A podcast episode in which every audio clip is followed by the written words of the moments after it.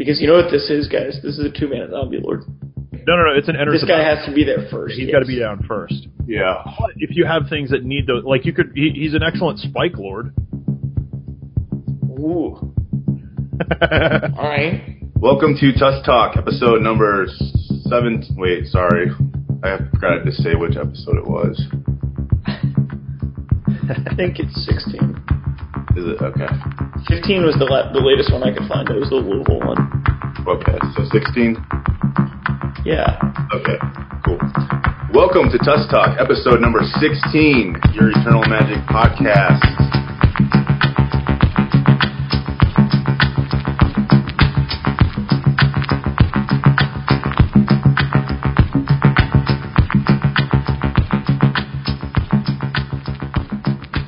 Have on today Brian Plattenburg with Team Tusk. Brian, how you doing today?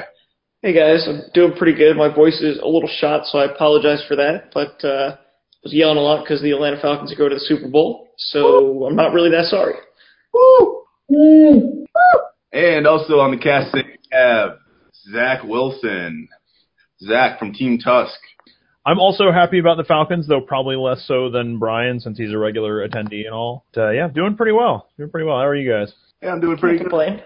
Yeah, yeah, I'm doing, I'm doing great. Talking a little bit of, uh, you got any barbecue speak on uh, there, Zack? I do. This is since I haven't been on since Christmas. Um, my that's what my mom wanted for Christmas was to you know for me to smoke a brisket, and I was on call, so I was stuck at the house anyway. And uh, I think I've got the brisket game down pat. It's it's just you know salt, pepper, paprika, and thyme. Thyme as in weight on it, not thyme as in the the herb. That Yeah, I don't think got it. Very well, but you know, smoked for probably six hours and then wrapped and continue smoking for another five or six, I believe. That sounds it awesome. turned out pretty I'm well. have to come So- that at some point. Yeah, I'm gonna I'm gonna eventually prepare a, a, a feast for a, a gathering of the tusk, even though this technically violates the original credo of the tusk since it's named after the swine and the brisket is is not of the cloven hoof, but uh, you know I think it's close enough. Uh, Brian, you want to talk a little bit on the Falcons here? Yeah, I mean, I, I, I, uh, you know, I'm a giant Falcons fan. I've had season tickets for uh, a number of years now, and uh, really happy that we got to close out the dome like that after kind of not being predicted to do all that much this year. And uh, Atlanta's going to our second Super Bowl ever, and uh, there's no way I'm going to be having a bad day for at least the next what week and a half at this point. Sweet. Uh, but I absolutely can can barely talk, and it's been two days, so. Gotcha, gotcha. I remember watching that game while it was going on and and thinking I, I thought I remembered you saying on the trip to Louisville that you know we absolutely didn't want to play Green Bay because of how good they were and everything. Well, I think And- that was the hardest game we could have played, but And it sure didn't look that hard. yeah, it turned out to be a stomping. Like it, wa- that's what surprised me. Is I was like, you just don't see that in the NFL. Like I watch more college, and I'm used to seeing that when it's you know Alabama It versus doesn't some happen nobody. in the NFL playoffs. I mean, It seems crazy. I mean, I hope it happens again. You know, yep, the Patriots can eat one it. more game. I just uh, had uh, peppermint Oreos in my world. Um, they weren't very good. Uh, that's my latest. Yeah. Just don't try peppermint Oreos; they're no good. Yep. Sounds like an improper choice of Oreos because there are plenty of you know good ones. I kind of like the Swedish fish. A lot of people were turned off by that, but uh, I was digging them. I think that's a little too much for me. I don't know. It was I great. can't say that I tried those, but uh, They're if just, you enjoyed them, then they were worth it. oh god, they're just great. Great. Um, so let's talk some magic, right? So uh, Alright. we have this new set, Aether Revolt. Artifact based, and uh, we have some cards to cover. We're going to go over some fringe cards as well. So, uh, but we'll cover the playables first, so you can just turn off our podcast if you don't like fringe stuff. But Yeah, we could totally be wrong about what the good cards are and what the fringe stuff is too. So Yeah, yeah, we're uh, it's kind of more of a first glance, kind of a little bit of discussion briefly, but uh, so we'll start with the most playable card and the most talked about card, which is Fatal Push.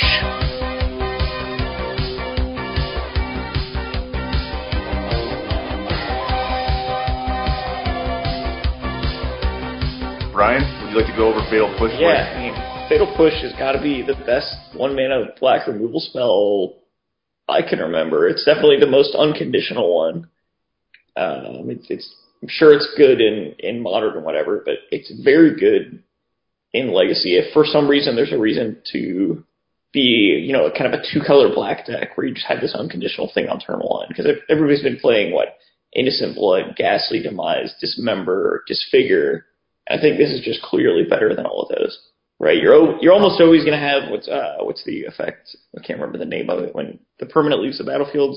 Uh, what is it? Revolt or whatever. Oh, um, revolt. Yeah. Yeah, you're pretty much always going to have that with fetch lands and whatnot. So, and even still, almost every creature that's actually played is two mana or less, right?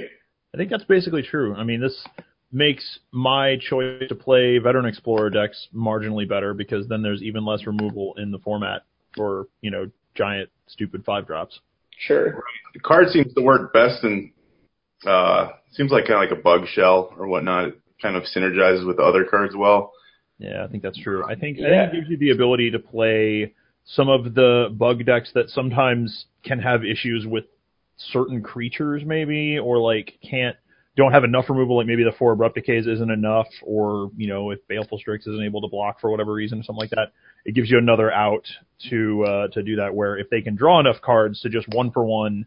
You know, every opposing creature, then they just get in and murder everybody, which, you know, you may have had to try to go four color for swords or bolt or something otherwise. Yeah, or, or actually one thing I want to really do with it, and this may end up being terrible, I have no idea, is I want to see if I can make Landstill work again. Because you always want to be two colors at most, and black gives you a lot of other things, like Creeping Tar Pit and uh, Cabal Pit, which might be getting a little too, too cute. But I mean, but you can play with to think about. You can. Yeah. And I like it. I hope that, And you that have Wasteland, so you're pretty much always triggering Revolt, right? And fetch lands and whatnot. I like it. I want this to work, even if it is, you know, terrible. I I like Landstill. I've always liked a format where Landstill is viable because it's it's miserable and it just inflicts that misery on everyone. Exactly, exactly. well, I'll, I'll definitely be trying to figure it out. So. Nice. so in the, it seems like probably in the mirrors, someone's going to get screwed who isn't playing uh, Gurmag Angler. Ooh, yeah.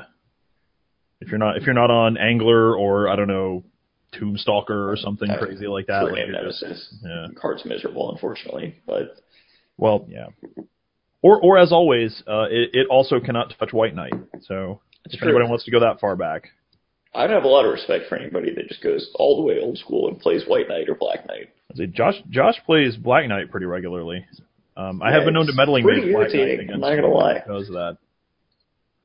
Like back in the Super Games days, I would frequently just ignore whatever else and then meddling mage Black Knight because all my removal was swords to plowshares and I could not deal with Black Knight. yep.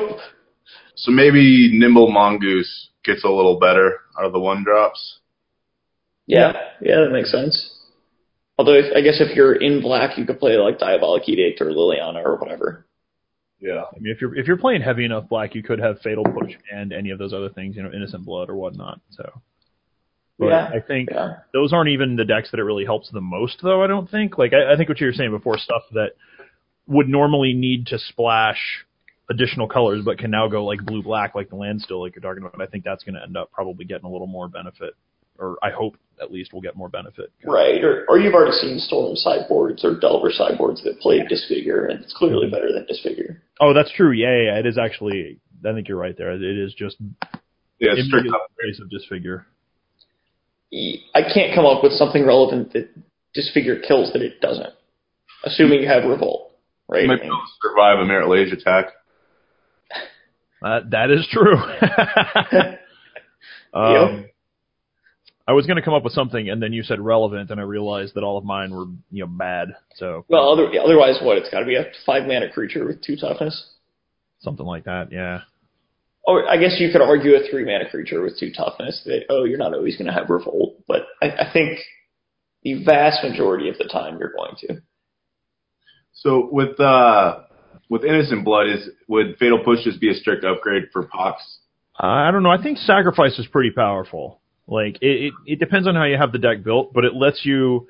If you weren't playing Pox and you were playing something more like the Gate, it gives you a lot better removal suite potentially. Yeah, Um, I think in- Pox wants the sacrifice. They don't care that it's a sorcery, Mhm. and it's kind of live at any point you draw it. And it can kill Marit Lage. Yep. And true name and, and You're everything, right? Because you're not playing creatures. Yeah, the, Keep the outside. sack part synergizes really well with um, smallpox because you know you're going to have extra sack outlets. Liliana more sack outlets. I think you would still play fatal push because you need to get rid of certain things. Like if they have, I don't know, something that keeps you from sacrificing. Like what is it, Tajuru Preserver or something like that? Like that card from Rise of the Eldrazi that gives you protection from annihilate, basically. Yeah, yeah. Or even uh, the, the Really original Sigarda prevents people from sacrificing Yeah, stuff I mean too, she right? so she just doesn't like you. You got to deed her. Like there's, Right. Yeah. I just think with Pox, maybe like you open the doors for maybe having more creature, like a little bit more of a buff on creatures. Yeah. Yeah, that'd be interesting if there's a way to do it with where you get to play maybe Deathrite Shaman or whatever. It seems like that deck has to have reoccurring creatures with innocent blood in it. I mean, it's either that or you just go solely on like Mishra's Factory and Nether Spirit. Yeah, I mean that's all I would ever want to do. I don't actually want to kill my opponent. So Well, that's fair. I mean, if you're playing, if you're splashing enough green, you could play like a Gigapede, but that's uh, well, I'm on board with that. So yeah, all of this has ventured quickly back into bad decks territory, but it sounds like fun. So let's, you know, let's let's do it. Welcome to Tusk Talk. yeah, I was gonna say I've I've won a tournament at Super Games with my only win condition being Gigapede. So Let's say I, I did kill someone at Gigabytes uh, by Kaervek's torching them for about 40 uh, in 2016. So yeah, you gotta have fun with Magic still.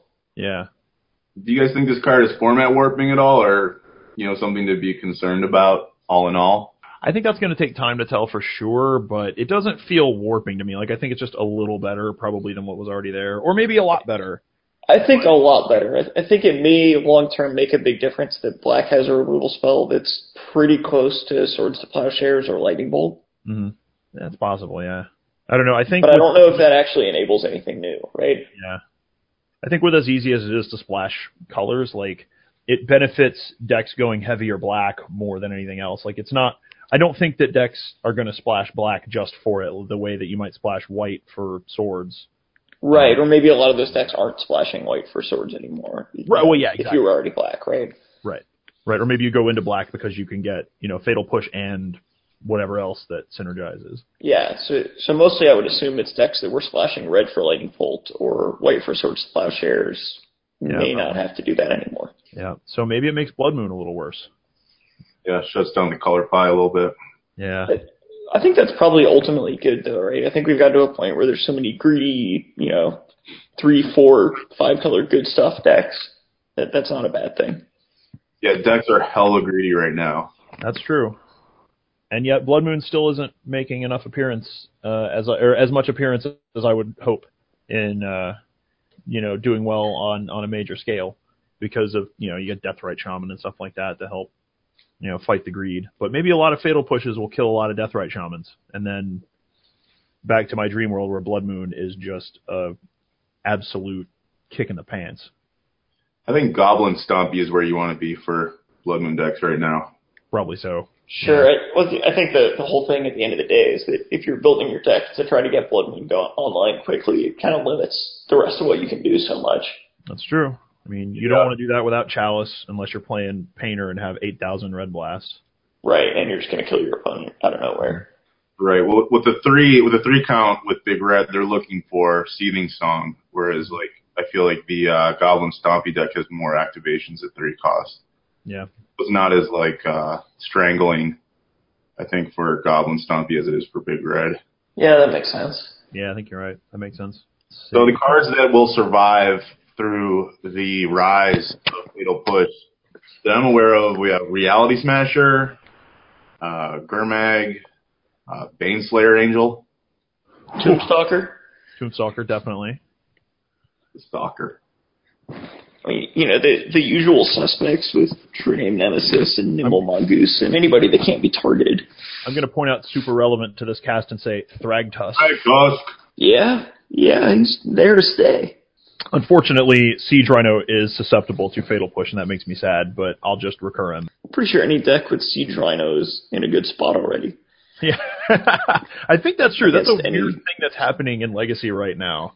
Where, like, good stuff value with a certain amount of hate and force of will is doing really well, but against just a pile of recursive removal and larger creatures, like doesn't seem that good. So I'm I'm kind of digging that part of where Legacy is going right now. I mean, I don't know if that's going to be borne out in actual tournament results, but you know, that's my my very poor intuition for how it feels at the moment. Snapcaster seems sweet with this card. Oh yeah, Yeah. but I mean, Snapcaster's good with everything. That's a card I should probably own, except I don't play blue very often, so that's Yeah, I think for like the black blue deck. yeah. The land- Yeah. I Talking mean, what, whatever landstill I'm building probably has at least three of them in there. Yeah, crack the you know uh, crack the standstill and then push, snap, push, murder whatever you just did. Take my turn. Yeah, I play a bunch of spell snare, spell pierce. Yeah. It might even be worth playing stifle at this point. I don't know. I mean, you're already gonna have wasteland recursion, so Right. play And it keeps your manlands alive and Yeah. stuff like that. Play sinkhole in it. Come on, man. Sinkhole, wasteland recursion. I don't know if I can play spells that cost two colored mana. Yeah, but you We'll can, see. but you can, you can. I want to play like four wastelands and a dust bowl and three or four factories a dust bowl. I'll, I'll and, accept. and a cabal pit and come on. I'm gonna, I'm gonna. You can play Entomb in this deck, so you can get any of that crap that you need, and then get it out of your yard. You, know, you can have Could. in I the deck. think intuition might be better, but Eh, pro- well, yeah, probably. But it's three mana though, so I don't know. yeah. I'm not going to claim to be good at actually building any of these decks. I'm loading out nonsense. I won't either, but I'm definitely gonna have fun doing it. So what are the big targets? Deathrite, definitely. Good lord. Delver.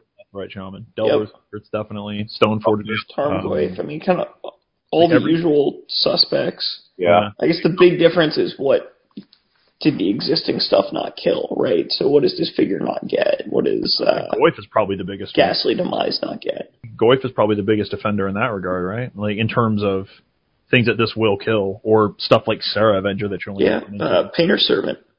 oh, Painter Servant. being a one three. That's a good one. Uh, Yeah, I mean, fair. Ghastly Demise does not kill black creatures, which is definitely an issue. Mhm. You can't kill Deathrite, you can't kill Dark Confidant. Even even Baleful Strix, so you, so your guys Yeah. can get in or whatever. Yeah. Good card. Yeah.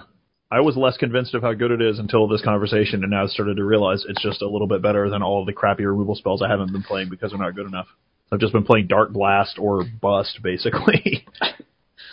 So should we talk over some vintage cards? Possible playables in vintage. Yeah, and, and this is a lot harder to tell, I think, just from looking at the list than Fatal Push. Yeah, I think I think Fatal Push is definitely vintage playable. It's probably not more than a one or two of main deck in most situations, but sometimes you got to kill a relevant creature, and like the mana curve in a lot of non-workshop decks is like one, two, and then however much Blightsteel cost. Yeah, but maybe the problem is that because that mana curve ramps so quickly in Vintage, that it doesn't really matter because killing not killing things out of shops is a problem. I think that is true, but it gets most of the things out of shops, especially if you, you know, crack a fetch first. It's actually, I think, worse against Eldrazi probably. Although, I, well, I don't know though, because I don't know how often they're playing Smasher. Right. Although interestingly, in Vintage, you're a lot less likely to trigger Revolt, I think, because you're you're gonna have less fetches, right? You're gonna have actual lands. You're gonna have moxes. Oh, that's true. Yeah. I mean, you could have stuff like, Right. I mean, uh, the flip Jace when when he flips is gonna trigger Revolt, but I think generally it's gonna happen a lot less. I was going to say stuff like Probe, but now that I'm actually reading Fatal Push again, it's permanent. It's not any card. Yeah, you have to have a permanent leave Yeah. the battlefield. Well, I mean, it would be great in the pile I was playing in Louisville in the vintage side events, except I've just had swords in that spot, so I don't know that I would need more.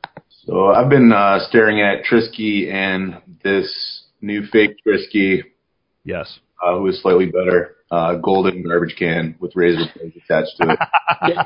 if you haven't figured out what we're talking about, it's uh, Walking Ballista, Uh, Walking Ballista enters the battlefield with X plus one plus one counters on it. and it costs XX. Uh, I wasn't sure if you said that at the beginning. Uh, activate ability four, uh, put a plus one plus one counter on Walking Ballista. Remove a plus one plus one counter from Walking Ballista. It deals one damage to target creature or player. Gentlemen, So, So- at six mana, slightly worse than Triskelion, but you can also play it at two mana. You can play it at eight mana. Plus, you can just add counters later if you've got non-workshop mana available. Right, Right. Plays really well with Arcbound Ravager, Hangerback Walker, etc. that all, are all already good cards. True. Or if Metalworker really comes back into vogue, it's it seems bananas with that. Right, right. Or even if you just top deck it on turn, you know, 15 because you've been Yeah. steering the game to that point, you know, suddenly you have a 10-10. I like the flavor of this card, and I may be the only person who actually likes the name of it, just because in my head I picture just you know a giant you know siege crossbow with legs walking around. The art doesn't really fit it, I don't think. Like it's not bad, but it's just kind of there. But I'd rather it just have been like the old ballista art from like Weatherlight. There With were some there were a legs couple of them like that. Yeah, but Yeah. just not with robot legs attached. like that's what I want for this card. Old Trisky art is so sick. Yeah, it's it is Yeah. the. That's the most disappointing thing is this probably replaces Triskelion in a lot of lists, and I love Yep. playing old Triskelion. It makes me want to play four and four, but that cannot possibly be right. Well, I, I want to play three or four of these and four Hangerback Walkers and four Arcbound Ravagers, and I don't know what else is in my deck yet, but it's exciting.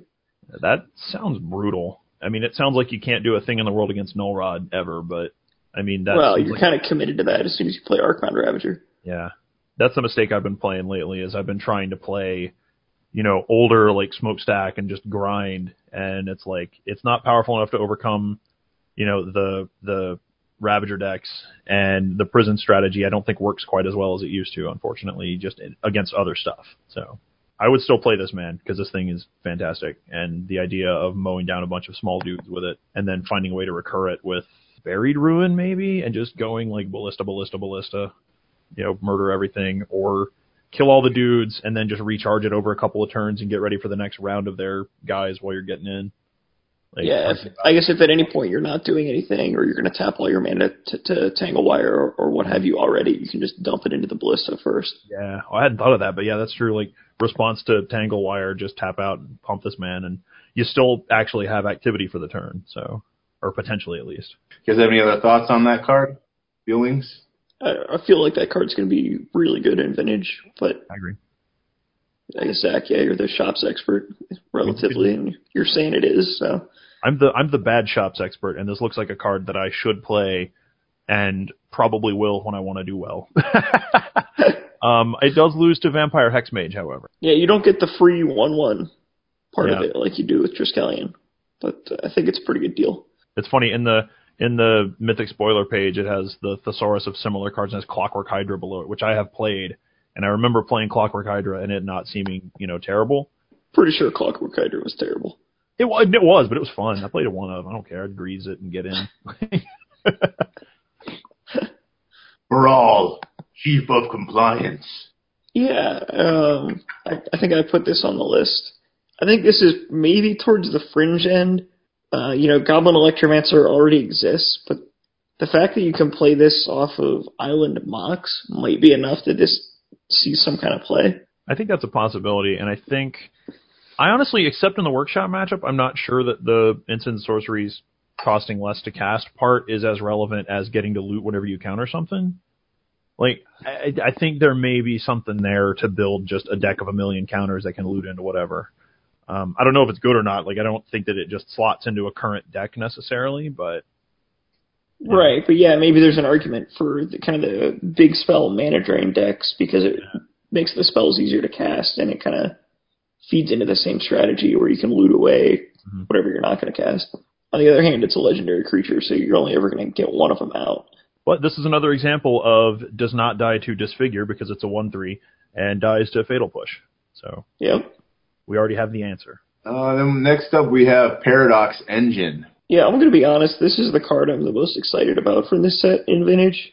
Uh, if you'll recall from the last set how good Paradoxical Outcome is, this is just like the most completely absurd Tinker target ever in that deck, and it kind of lets you go infinite with Time Vault without a key. Wow, I hadn't even thought of that part of it, but you're right. So, yeah, before I get ahead of myself, it's a five mana artifact, and it says whenever you cast a spell, untap all of your non-land permanents. Legendary artifact. It is a legendary artifact, which I don't believe you're ever going to play more than one, but yeah, I guess letting that stack would be even more absurd. If you could stack them, then it would almost make the notorious TIM viable. No, no, notorious. Victorious Tim's on his way. I'm gonna Do put it. a primer soon. nice. But uh, yeah, what I'm imagining, I- say I have, let's you know, let's be really conservative. Let's say I have Time Vault three Moxes in play, and I cast uh, and this thing, and I cast Paradoxical Outcome, targeting my three Moxes. My Moxes untap, I get to make mana again. My Time Vault untaps. My Time Vault will untap again every time I replay each Mox. Excellent! That's insane. The the first thing that I thought of with this card was actually playing. I mean, you could do either Legacy or Vintage. Uh, was like Elves, but I don't know that it's better than just Natural Order because it's one mana more, and I, at at the point where this really gets you going, you probably just hoof and kill them. But yeah, I think in Vintage in the Paradoxical Outcome deck, it's going to be absolutely bananas. I mean, Yeah, the deck still can't beat a Null Rod, but and it may be a win more kind of thing, but I feel like this is better than tinkering for jar a lot of the time. And it'll it'll set you up for things like uh, Candelabra untapping Academy to go essentially infinite on mana. I think you're right. I think just, it's probably just playing it with Time Vault seems absurd. yeah. It doesn't even matter what else. I mean, you can just have Time Vault in play. If you manage to get this in play, you cast like three random spells, and you cast Time Walk three times. It doesn't even matter if they counter your spells, or you know, pretty much every card you draw is now Time Walk.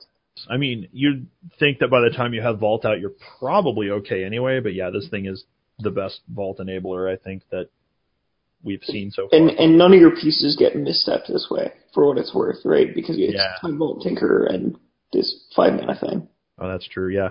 I mean, the only way that it's bad is well, in a situation where it's already a bad spot, where you know you are hell bent and you rip it off the top, and then it does nothing. And Yeah, it's a giant five mana do nothing. yeah, but those those occasions in the outcome deck, I would imagine, are pretty rare unless you're already just gonna die anyway. So Yeah, generally it's pretty hard to just kind of run out of cards and still be in a game.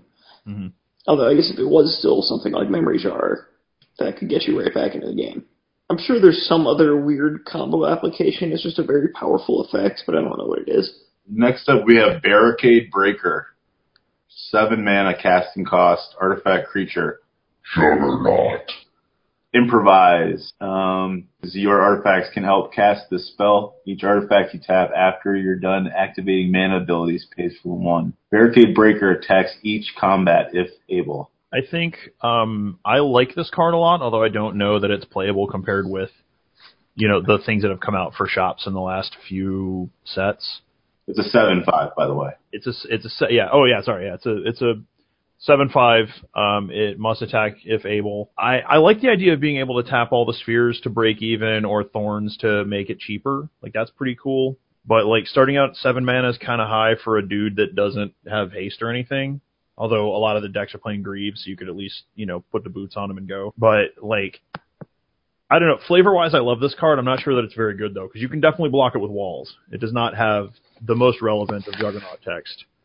They just keep making Juggernaut art that just yells and screams trample. Yeah. And I'm I'm kind of surprised it doesn't have it doesn't like cost eight mana and have trample or something. Yeah, I think it it look the art looks like it has trample. It's trampling over some car or something right now. Yeah, I Yeah. and I don't think there's a better improvised guy. Unfortunately, it seems Yeah. like it could be really a really powerful effect, but I think this guy is like just a little bit off. Like I think if he were something like an eight four or like even a seven four with some sort of evasion ability, it doesn't have to be you know can't be blocked by walls. It'd be better to be something relevant, but um something like that maybe it'd be closer. Or even if it was like haste and must attack if able. But I I don't know. I mean I'll probably build some crappy aggro deck that can play Null Rod and then play this because it's not using activated abilities of the artifact. I don't think. I believe you're correct. I think it works like convoke. Yeah. You can convoke through curse totem, so this should be the same. Oh yeah, because it's an ability of another card that you're actually. Right. The ability lives on barricade breaker. Well, I mean, maybe there's room for it that way. You know, it's a big dude that you can play in a deck full of null rods. Granted, you're gonna have a harder time getting to seven mana, but you don't need to as much if you can just tap the null rods to cast them more easily. Sure. Plus, you can play Cavern on Juggernaut. True. That, I mean, that's the real victory, isn't it? So I got another card that might be vintage playable. I'm curious about you guys' opinions on, which is uh, Scrap Trawler. Three mana costed artifact creature construct. Whenever Scrap Trawler or another artifact you control is put into a graveyard from the battlefield, return to your hand target artifact card in your graveyard with lesser converted mana cost. And this is 3 2. It's, it's kind of a junk diver esque thing, but it works for all of your stuff. Get small things back. I feel like if there's room to do something with it, it's it maybe works as a way to chain out stuff in one of the Ravager type decks. Like if you sack smaller dudes and then bigger dudes, you know the triggers will let you get the smaller dudes back, uh, that kind of thing, so that you can you can get I don't know more value out of it. I don't know if it's good enough to do, but I would probably try with at least a couple of these things because I mean if nothing else, it's a three two, which is a respectable body, especially if you got some spheres out. Yeah, it's a three-two with upside for three, right? Yeah. I mean, Like some decks only have disenchant type effects, and you can just go workshop this guy and potentially get at least some value out of every removal spell that they have if they're playing Fatal Push instead of Swords, for example. And a lot of times, like those kind of one for ones where they have a couple of draw spells are where you end up losing if you can't, you know, either lock them out of the game or you know kill them before they get online. So maybe it helps counteract that. Maybe it's like a sideboard card against decks with a lot of removal. kind of similar to how Eldrazi Mimic works as kind of the filler in some of the Eldrazi decks, Yeah. where it's just super irritating to deal with, even if it's not, sup- uh, you know, a really powerful card. We got some fringe playables to talk about now. Nice. Yeah. Yeah. This is, uh, This is the fun part. uh, we have uh, Crackdown Construct, four mana artifact creature. It is a construct. Whenever you activate an ability of an artifact or creature that isn't a mana ability, Crackdown Construct gets plus one plus one until end of turn. Gentlemen, two two creature. I keep forgetting to say its power and toughness. It's fucked. That's whatever. I mean, it's it, it's good to be thorough, but at the same time, I mean, most people are going to be listening to this on smartphones or laptops, so I hope so, because we're mentioning a bunch of other random cards that people may or may not know. yeah.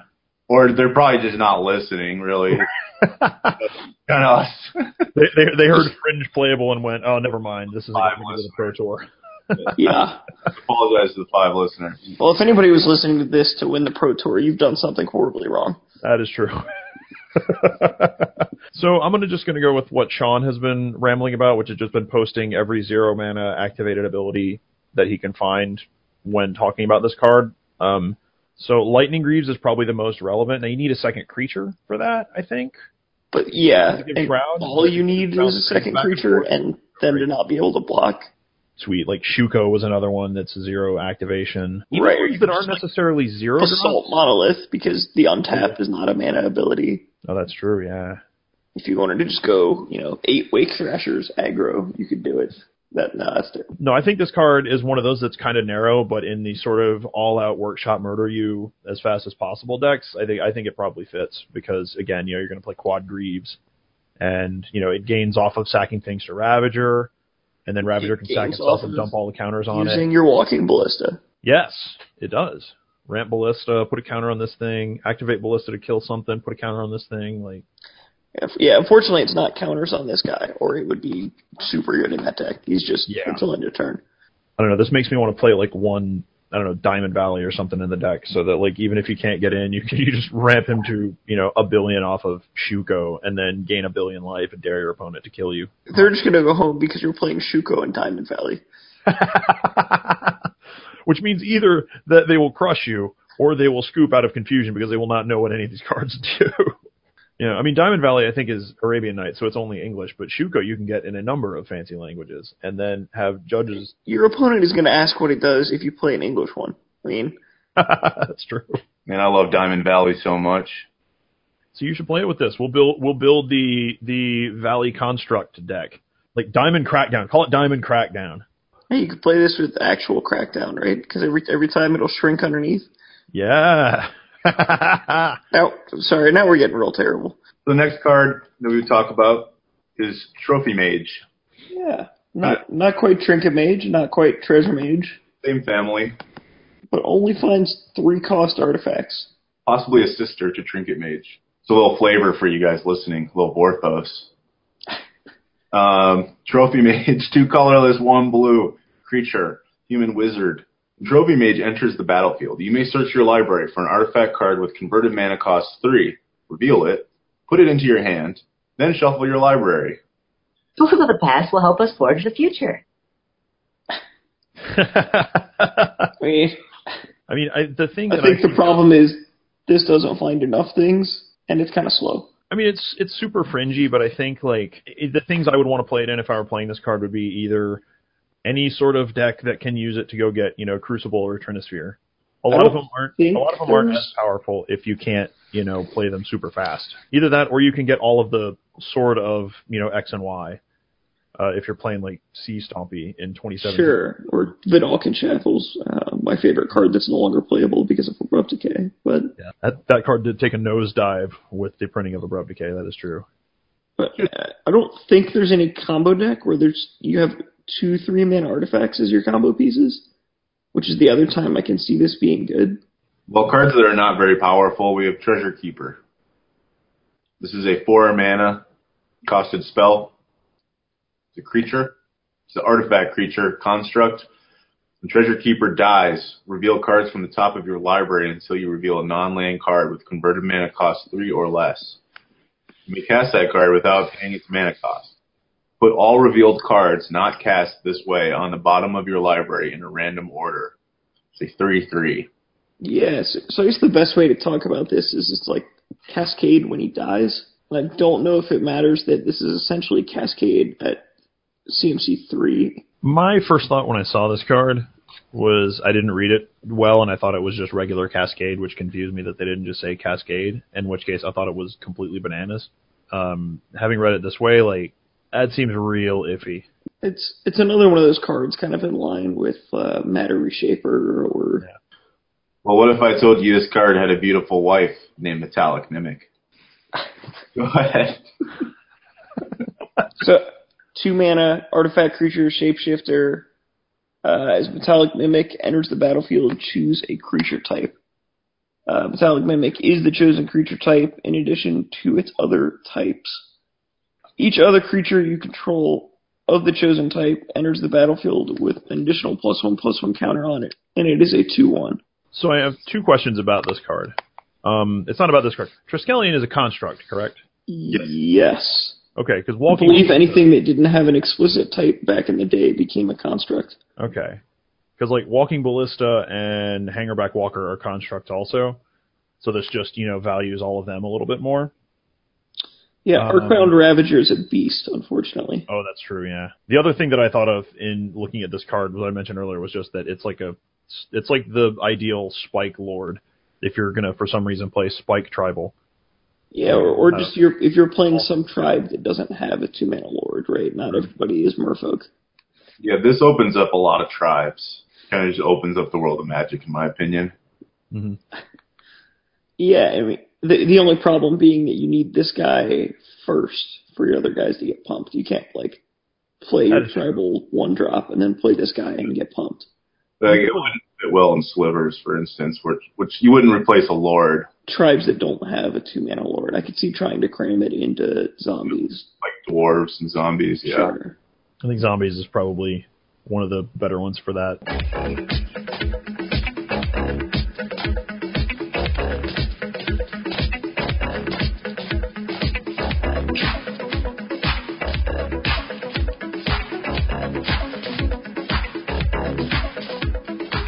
Zombies I think is has always been the closest to being a real tribal deck Mhm. for whatever that means. I think instead of a two mana Lord, Zombies just has Goblin Bombardment. Yeah, or, or where you basically assemble it yourself with Carrion Feeder and uh, what's the captain from Innistrad? Stromkirk captain?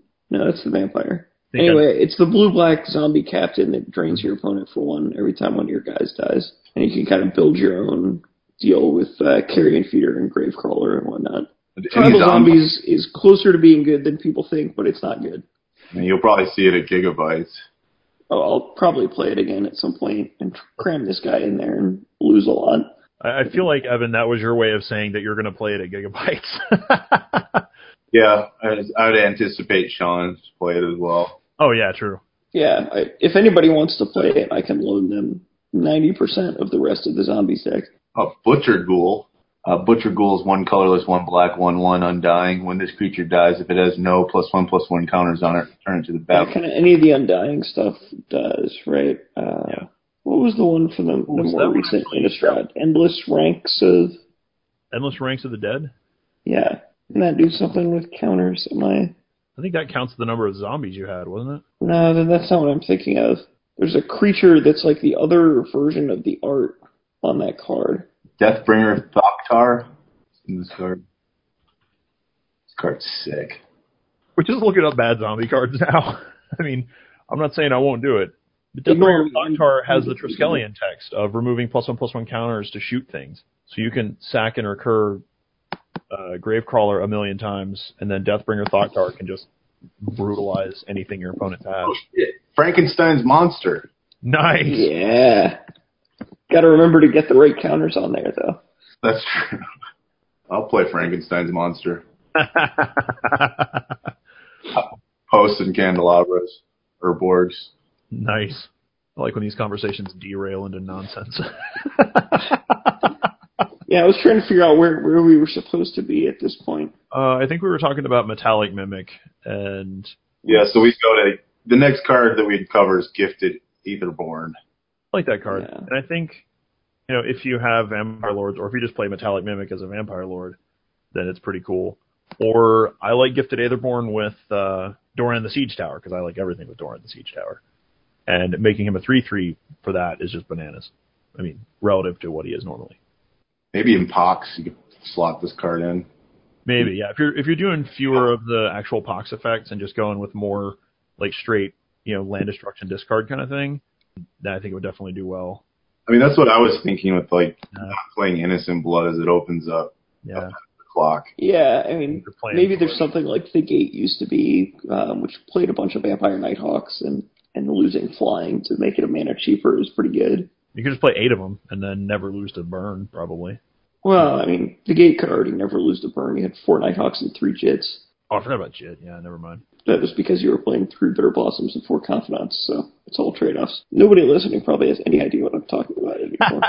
I mean, I feel like you've laid out like a third of the deck. Nate, yeah, I mean, it was a Evan mono invokes- black Evan invokes aggro control deck go into that. in like 2011 that played like Gatekeeper of Malakir and Hymn to Tourach and Cabal Therapy. Now, did you did it play enough sack effects to play stuff like Abyssal Persecutor?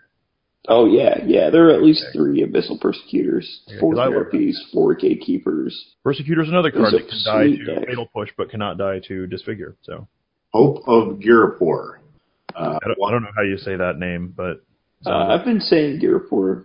uh, one colorless mana. Legendary artifact creature. Thopter. Flying. Sacrifice Hope of Ghirapur.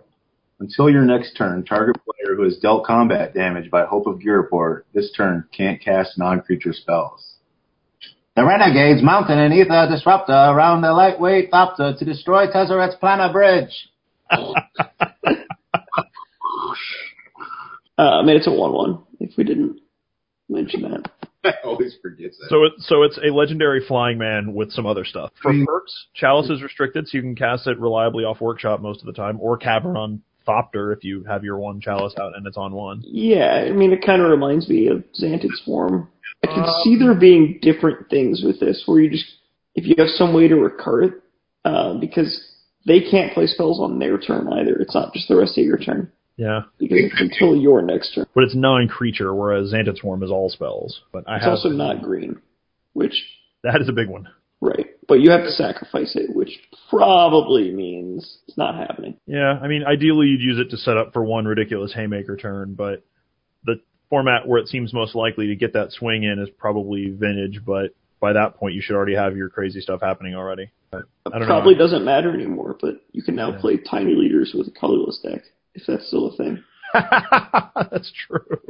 So this next card's kind of interesting. Hidden Stockpile. Zach, do you want to read this card off? Yes, uh, this card is exciting to me. So, hidden stockpile, uh, enchantment, black white, uh, revolt. At the beginning of your end step, if a permanent you controlled left the battlefield this turn, create a one-one colorless servo artifact creature token. And also, you can pay a colorless and sacrifice a creature to scry one. This card, I, I could imagine some standard deck trying to make like an actual archetype out of it, but I, I don't know enough about that crap. Um, I I picture playing it in some grindy junk deck where I'm going to have 8,000 removal spells and it serves, I mean, with a bunch of removal spells and fetch lands and even like top if you need to, to make sure that it triggers each time. Like I just imagine using this to grind out long, long games potentially, and being able to sack something like a you know veteran explorer, for example, to scry doesn't seem like the worst. Um, I think just having it be a bitter blossom that doesn't you know make you lose life is pretty good as long as you can keep you know permanents churning in and out. So does this go directly into your Nic Fit deck? That I'm not sure of, just because I No, because you're gonna deed it all the time. Um, I do have some token generators in there, so the deed has a little bit of non-synergy with those. Um, Right. But it's stuff like Grave Titan that usually just comes down and wins the game like almost immediately. But I could see building something similar, like if I just took out deed and decided to play a million one for ones and a little bit more card draw, then I would I would definitely want like one or two of these in the deck because I think there's at least a possibility that the card ends up just like taking over a game against certain opponents. Like I I may be over overstepping or overestimating a little bit, but it seems pretty good against something like Miracles just because it's you know some card selection and some recursive ability to create a dude. Yeah, anything that creates more than one threat per card can be pretty good. Or you can play it with anything if you I don't know splash it in something that lets you steal your opponent's stuff. Like if you have the old isn't it Old Man of the Sea that lets you just grab your opponent's dude until Old Man untaps. Yep. So you just use him with Old Man of the Sea and then sack your opponent's dude, which to be fair works with every creature sack outlet on Earth. But you know, new cards and get them to play with Old Man of the Sea. That makes me happy. Or Good Preacher. Diamond Valley. Or Preacher, then you don't have to splash another color. Or Diamond Valley, and then you know you can show off the value. And now we've come full circle. yep.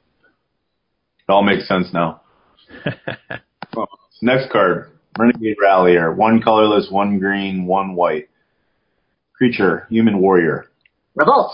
When Renegade Rallier enters the battlefield, if a permanent you control left the battlefield this turn, return target permanent card with converted mana cost two or less from your graveyard to the battlefield. So, it's a 3-2. This fight belongs to us all! So we, we have another bad Braveheart speech at the bottom of a card. Cool.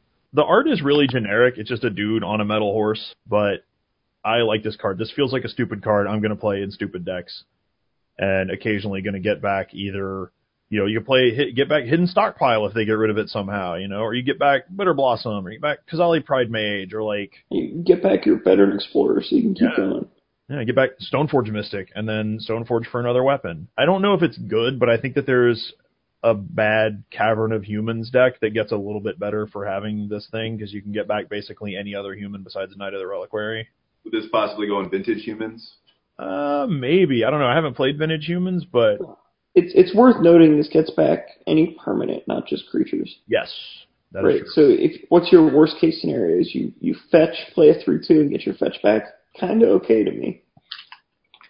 You also use it for random wasteland recursion. I mean, 3-2 for 3 is always good. Yeah. I'm I'm with Zach though. Waste your opponent, play this guy, get wasteland back. Waste your Yeah. opponent. Because it doesn't go to hand, so you don't. It doesn't This count is towards right your in land You can you can one up them with Wasteland or Strip Mine or whatever with this. Yeah, or you know Pride Mage if you've got another mana to blow up another artifact enchantment. Maybe Zoo. I mean, I'm all for anything that gives zoo decks additional value because I like decks of creatures attacking that are not just you know easy mode spaghetti monsters. You know what's good in Zoo right now? Qasali Ambusher. I love that man.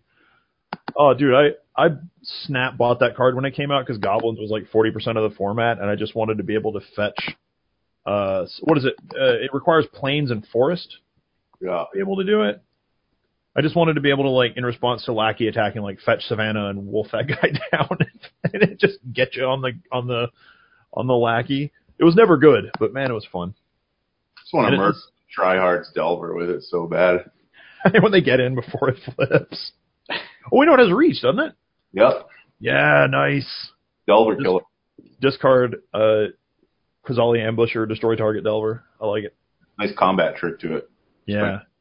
Plus, it's it's pretty good at dealing against the uh, the soft counters. Like you know, you do the you do the sad pose because you don't have any any creature to play in response to their Delver. So of course they nat flip it and start to attack, and then you just you know fetch, leave yourself untapped, and play that guy, and you get around the days at least. So Uh, it's good. That has nothing to do with Renegade Rallier, but it goes in the same deck. So Yep. you know, more Cavern of Bad Green White. You top out with Mystic Enforcer in that deck, which also lives through Fatal Push. All right, we got Demon. Demon's dot deck. Zach, you want to go over this card? I'm very happy to go over this man. Herald of Anguish is black black five demon. Uh, has improvise, flying. Uh, beginning of your end step, each opponent discards a card, and it's black one. Sacrifice an artifact to give target creature minus two, minus two until end of turn. This card gets me ever so slightly closer to the mono black stacks deck that I've been trying to build for like seven years. That just tops out. It originally topped out with Grave Titan. Now I figure I would want Grave Titan, like one Titan and like two of this guy. I don't think it's gonna ever, you know, top eight a Grand Prix or anything, but it's just so sweet though. Yeah, Yeah. I, I love the way this card's designed though, because you play out all these artifacts, it makes your guy cheaper, and then you have him around to kind of throw your opponent's dudes. Yep. I like it a lot. Oh. So nice, if you have nice extra chalices or trinispheres or whatever in your demon stompy deck, you can start killing their guys. Yeah, I like I like that it puts pressure on. So if you're coming from the other angle of playing like heavy, heavy discard, um, I don't know how many artifacts you'd still have at that point, but um, you know it plays into the discard angle, um, and I, it, it feels like a card that if it came out two or three years ago would have had at the beginning of the year and stepped each player discards a card, or you know something that punishes you for all the other things. But I like that it's just all upside. I mean, granted, it's five five for seven, so it should be all upside, but you know, I feel like if this was printed earlier, it would have been like six mana, five five with some negative, and not discarding cards out of your opponent's hand. So it's creeping power in the level that I like, which is with cards that are still fairly bad. but I like it. If you resolve this man and he's running in the board for two turns, I can't see how you're going to lose in most situations. I don't either. Yeah. Getting back to earlier, it's actually pretty sweet with hidden stockpile That's true, yeah. because you sack your guy. artifact and you get a replacement one every time. Oh, that's true, yeah, because it's a servo. Yeah, good call. Yeah. Uh, No, I still don't think that's good. I mean, maybe, I guess maybe that's a standard deck. What do I know? But problem is, I started talking about standard. That's my bad. That that is Evan's burp is the appropriate response to that. They love some five five demons. They definitely do. And I love some five five demons. I do too. Or like that archdemon of whatever island in Italy that was that came out in Conspiracy. oh god. That's the name of whatever the city Four- of conspiracy Four is. mana five. Uh, Paliano. sure. It sounds There's like a card that has the actual name, but I guess it doesn't really matter. I mean, it sounds like that conspiracy set was vaguely based on the the you know Italian political wrangling during the Renaissance or something, and they just happened to have a giant demon flying around during it, which is fine. Like that sounds cool. Like I would I would play that set, but I think Juzam kind of set the standard for demons, although he's not a demon. He's not, but he is the mold, definitely. We Yeah. see a lot more. You see a lot more either that, or you see him follow in the Lord of the Pit mold of having an extreme cost involved. Um, so go to the next card. Uh, Cogwork Assembler here. It just looks like one of the dudes from Daft Punk. That's all I can see. Yeah, I think you're right there. See, I, w- I was thinking of Cobra Commander just because of like the smooth face. To actually talk about the card here, Yeah. it's a three mana artifact creature assembly worker. Uh, and it has an activated ability. Seven, create a token that's a copy of target artifact. The token gains haste. Exile it at the beginning of the next end step. And it's a 2-3. Uh, you know, it's, it's kind of an interesting concept. I don't know if there's some relevant way to go infinite with cloning metal workers. Sure, there It's probably bad. It's probably not good, but you just if you got a metal worker that taps for eight, you just you know one plus one on mana each time until you have some arbitrary amount of mana, and then create you know X amount more tokens to attack with. You know, it's still not good, probably, especially compared with Walking Ballista, but it's another card. Yeah, I, I guess as long as your metal worker makes eight, you're going to generate functionally infinite mana, and then you just make infinite, guess, copies of these guys. You just make infinite hasty two threes and kill your opponent. yeah, That's so true, make- that's not actually that bad. Because I can totally see this being, you know, kind of fringe playable in, in some deck that has metal worker already. Metal worker, this guy, four artifacts in your hand is your opponent being dead. yes. I don't know. Could be powerful. Clones things. It doesn't have to do it. I don't know if this is better than just having staff though. Right. I don't know. I don't remember what the cutoff is for infinite mana with staff of domination. And I mean, if you can draw your whole deck, you're gonna kill them anyway. Right. Unless they, Right. unless they have uh, Leovold, in which case this guy is clearly better. This guy just kind of fits in as like a totally random castable guy with upside, Yeah. which is probably not good enough, but it's interesting. You guys want to go on to the next card? Greenwheel Liberator. I think I threw this on here. It probably doesn't matter. Creature for green one, Elf Warrior, which probably doesn't matter, but I could be wrong. Uh, Revolt, it enters the battlefield with two plus one plus one counters on it, and it's a four three for two a lot of the time. Now, does that matter in a world where Tarmogoyf exists? Maybe not. I mean, Talara's Battalion already existed, which is green one, four three trample. Uh, only if you played another green spell this turn. Um, Liberator, all you have to do is fetch. Yeah, um, we're definitely getting towards the end of fringe playables here. Yeah. Yeah, and, and kind of on that note, uh, Winding Constrictor. So, um, Art, art is very two three snake for black green, and if one or more counters would be placed on an artifact or creature you control, that many plus one are placed instead. If you would get one or more counters, you get that many of those counters plus one instead. It's kind of a cool mini doubling season hardened scales thing. Probably doesn't matter, but considering it's a reasonable cost on a guy to begin with, you know, kind of something to keep in the the back of your mind in the future. The the first thing that I thought of, oh, that's cool. I can get extra planeswalker loyalty out of it. And then the second part about if I would get more counters, I thought, oh, I'm going to die to infect even more often now. Yeah, I think it's in this set to, for getting energy, but it would also Yeah. affect poison counters. Yeah, I mean, it, for energy gathering, or if you're trying to do other stuff like that, seems cool. Or if you're just playing a ton of planeswalkers, it's cool. Um, I'm already terrible against infect, so I don't know why I'm worried about that. Maybe you play this and metallic mimic in your Cavern of Constructs deck, so that you can get 8,000 counters on all of your things right away. Uh, I don't know. Cavern of Snakes. Let's Yes, go. Yeah, let's do it. Play River Boa, Mire Boa. This doesn't help either of those, but if we're on Cavern of Snakes, you got to play them. Uh, you you could ramp up your Aether Vials faster, I guess if that matters, right? Oh, that's true. Yeah. No, it's not a. So it's not a May ability. So you'd have to step up your vials to. Oh, you'd have to go by twos. Yeah. Interesting. So you'd have to like play this guy, like get a vial, choose not to tick it, play this guy, and then the next turn you could start going two, four, six, eight. Yeah. You could also tick up things like Smokestack in the Mhm. same way. Whoa. Savage, or play Tangle Wire and have it be on five past turn. Well, the Tangle Wire's not going to go up, right? Or I guess, yeah, no, when it comes into play. Well, when it comes in, it'll get him though. Yeah. But I'm just imagining Smokestack going straight from zero to two. Oh, that's savage. I, oh, I want, I want to play this now. Green black stacks. Yeah, I mean, you have to play worse. a two mana creature that, co- that costs two different colors of mana. And dies to bolt. Right. I have to make lightning bolt a valid card against me.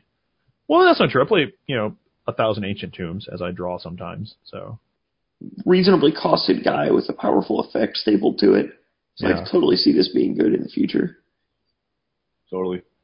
yeah, I think there are, or you know, it's another thing that worked well with spikes. You could play green black spikes and get all the counters. But again, those spikes are not, you know, you're not going to win a Grand Prix with that. Never going to make the Pro Tour. I mean, I'd be pretty impressed, but yeah.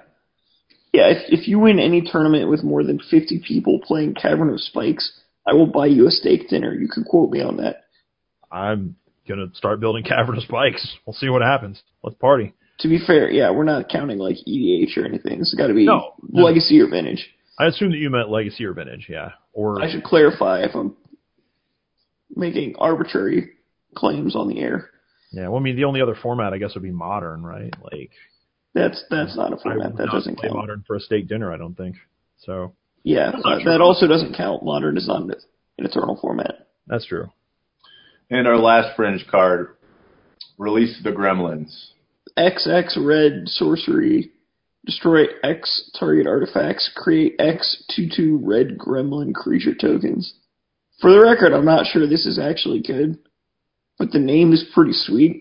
It's probably always going to be worse than something like Melt Shatterstorm or or what have you. Yeah, But the fact that it scales and kind of does something else is interesting. Sure. I mean, it is technically a win condition. If it was instant speed, I'd give it more credibility. That makes sense. Yeah. I don't know what you really target with it though, because like it seems like the biggest weakness, if we're talking, you know, vintage playability at least, the biggest thing it's going to be useful against is obviously shops. But if they've got a ton of spheres out, you're never going to be able to play this profitably anyway. Yeah, and, and I guess if you go far enough back, you'd rather play Builder's Bane and just get your opponent for every artifact you destroy. Yeah, I think you'd rather just have meltdown probably. Well, I don't know though. Rack and ruin is probably actually the call there, just so you can make sure to get two things. right. Or right. if you can, or if you can fart out Viashino Heretic and keep it around, then you know just win the grind. Yeah, like I said, I'm I'm not sure this is actually good, but it's kind of sweet. I mean, I want to get it and just have it altered into William Shatner from the Twilight Zone episode, uh, Nightmare at 20,000 Feet, when he just sees the gremlin out on the wing of the plane and is flipping out over it. See if I can get him to sign it if he's back at Dragon Con or something. Um, so moving away from cards, I think we've exhausted ourselves going deep into the set. Um, it was a great review. Had a really great time. We have a big question that came across on MTG The Source. It's a very generalized question, but thought I'd ask it to you too because I think one of you likes Legacy more than the other and might have a cool conversation. And that question is, do you enjoy Legacy? Zack, start with you. How do you feel about Legacy? Do you enjoy it? Do you have fun playing it? Is it miserable? Is it something that you're just okay doing? Uh, I think for me, it's it's almost not really about the format. Um, I like a lot of what you can do in Legacy, like a lot of the decks that exist in it, but the decks that I want to play normally aren't that good. Like I was talking about earlier, like I usually will play either Veteran Explorer, which is fine depending on the meta, or I play Enchantress, and Enchantress is pretty miserable if your opponent knows what you're doing and knows to counter the Enchantress. But like they're fun and there's plenty of stuff like every stupid cavern deck that we've thrown out like you can build any of those in legacy and play them and they're fun but i think like the limit of it for me is like playing in random side events and stuff or like local store events because like the it's not it's not that legacy is not an open format it's just that the distance between like a good i'm using air quotes here you know good deck that you're going to win a grand prix with or whatever and the average just garbage pile that you can put together that's going to be fun and you might be able to tune into something decent. Like that gulf has gotten bigger and bigger the longer I've been playing the format. And I think it's inevitable with card printings, but it still makes me sad. And I don't play that much anymore just because like I'll spend a few weeks and go, oh, this deck seems cool. I'm going to take it and I'm going to go play. And then you just get smashed by, you know, Delver, Nat Flip, and three soft counters. And like that, that inspires me not to want to play it. Um, I'll, I'll, I'll, use the best example of that is when we went to Louisville and I was playing the vintage side events. I played Vintage Veteran Explorer Rock, which was a stupid pile, but it did you know reasonably because people have no idea what is going on, you know, or expecting it, and because I played against a lot of either Delver Mentor or Workshop decks, and churning out a ton of removal and a ton of basic lands is really good there. And in a way, it felt like the format was almost more open than Legacy, which I know on paper isn't actually true, but it felt like that. And like I kind of miss Legacy feeling that way because it used to be the Wild West, but I don't think that's ever coming back.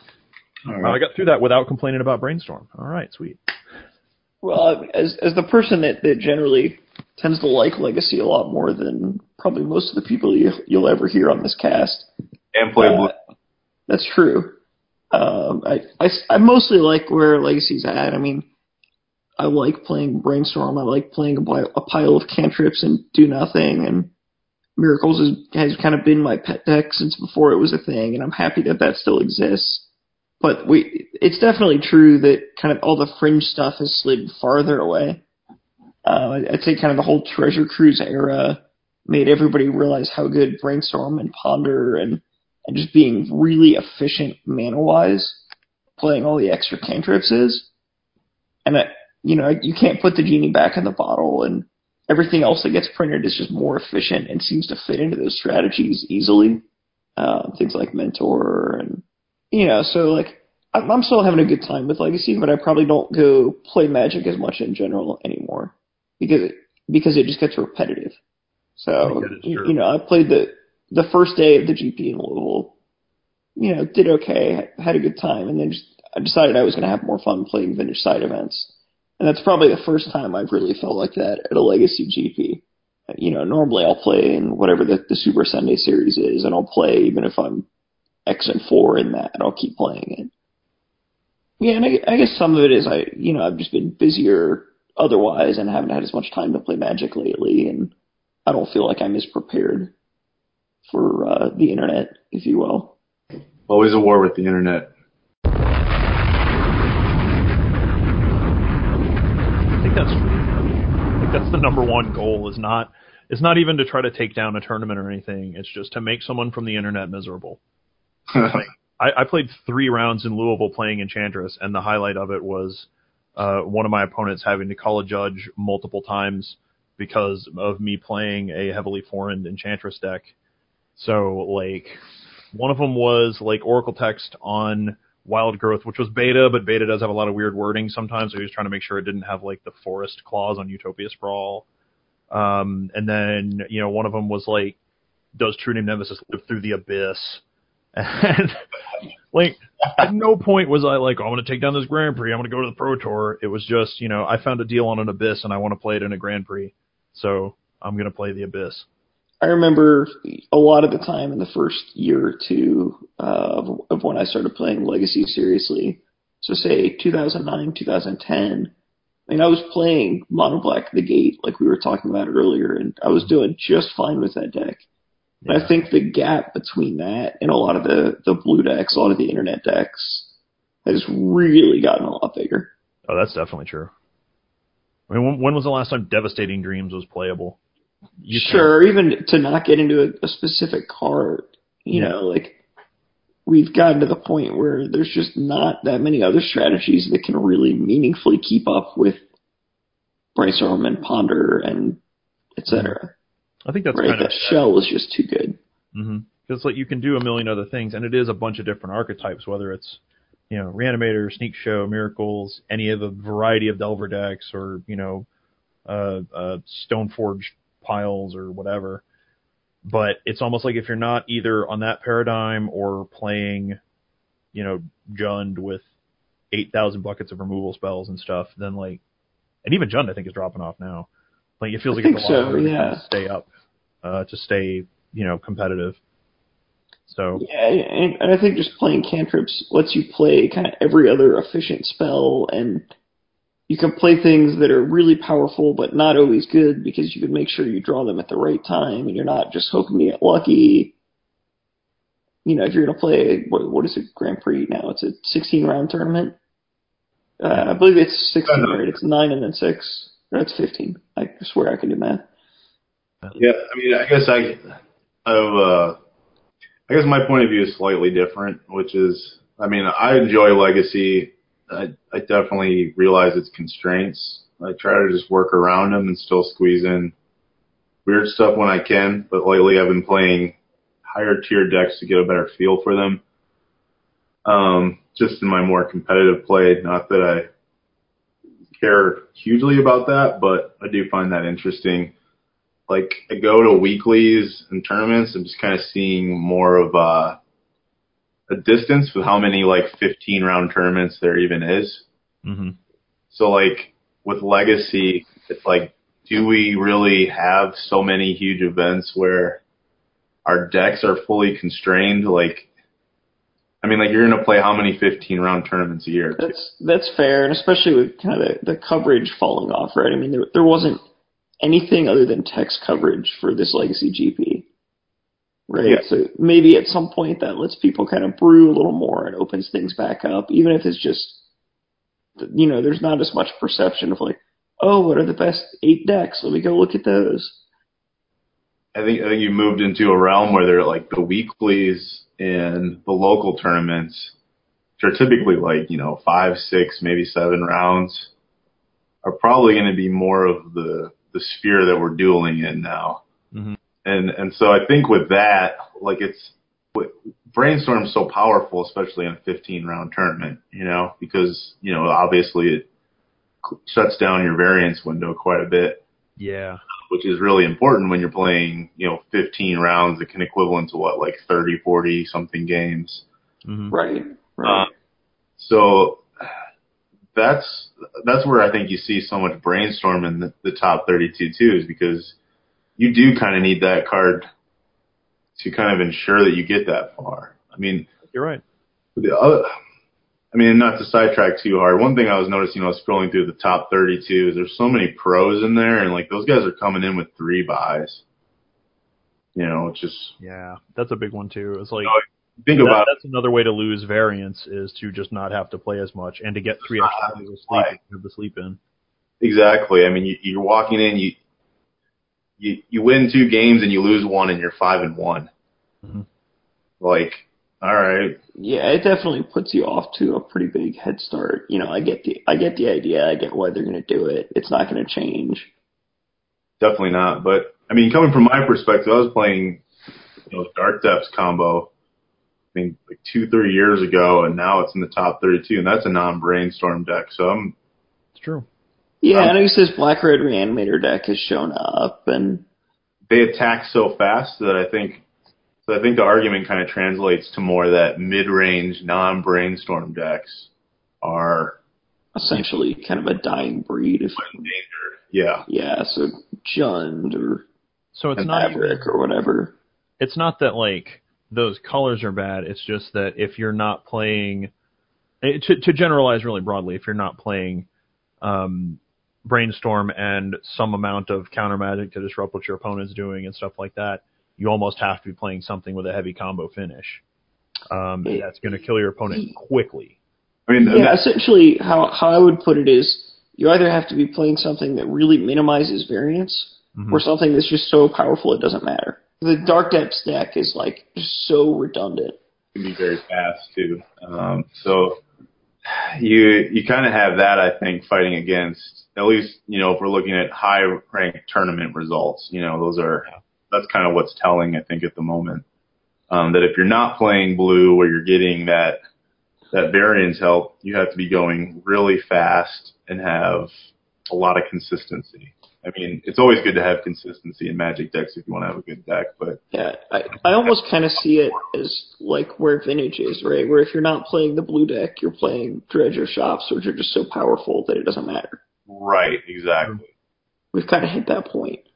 It's similar though. I mean, and Legacy kind of feels not to where Vintage is now, but uh, it kind of feels like Vintage was as of I don't know a few years ago, where you know you had a little bit more stuff sneak in, or some of the you know if you were playing a decent Legacy deck, you could port it over without too much difficulty and at least do okay. Like it was never going to be top tier, but it's it's kind of getting squeezed out, and I think part of that's inevitable just because of new cards being printed. There's going to be synergy, even if it's stuff that you know WotC doesn't see. Right. If if nothing ever leaves, you're always going to Yeah. get some new combo or some new tiny little efficiency that changes everything.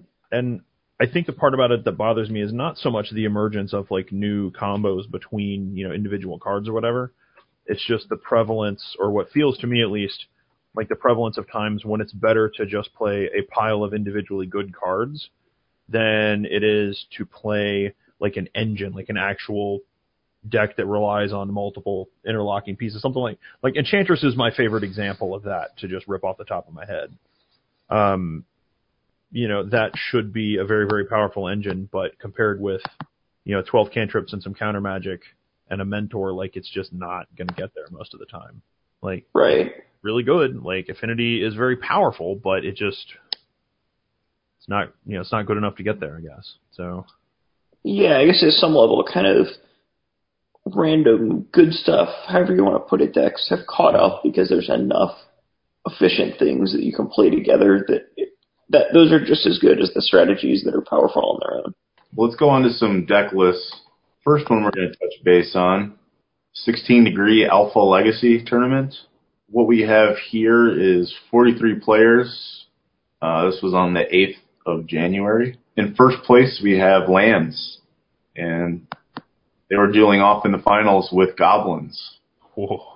That's awesome. That's Yeah. very very cool. As I'm sitting here, com- I'm looking at the top eight of this. As I'm sitting here complaining about how you got to play Brainstorm or Bust, and it's like lands, goblins, Eldrazi, mono red sneak attack. I mean, 40 people isn't a Grand Prix, but it's still a pretty big event. Yeah, and I think that's just kind of what lends to where Legacy's at, where, you know, we kind of have like a lot of people that, you know, are super pro, like all these tier one decks and, you know, brainstorm as much as possible, et cetera, and some people that aren't Mhm. as hype about that. but you know we, we're moving towards smaller events where I feel like you cannot you be into the internet and you know brainstorming nonstop and uh, still do well. I think you're probably right. I mean, Um, still like rewarding people that really know their decks well. You know, Mhm. strong pilots with given archetypes that they've studied over the years and how they play with other archetypes. yeah, it's almost like the format is losing some of its refinement. Like when you don't have teams of pro players preparing for multiple Grand Prix every year and slamming, you know, the the best producing decks in the last few months into each other.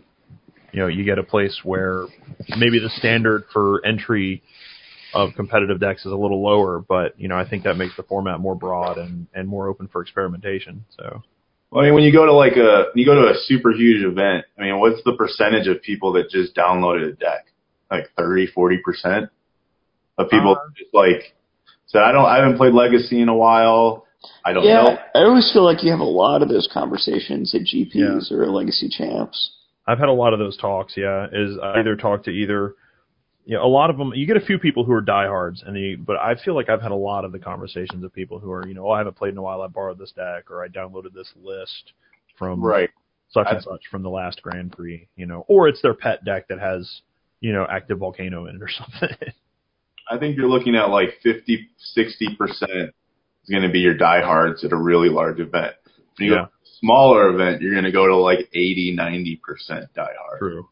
There's nothing there for the for the guy who wanders into Legacy for value, you know, at at like the Tusk Invitational or at you know uh, uh, one of the smaller events like Yeah, they- they're not showing up to the monthly tournament at the local store, right? yeah So let's discuss these lists. See if we can find something interesting. Lands list.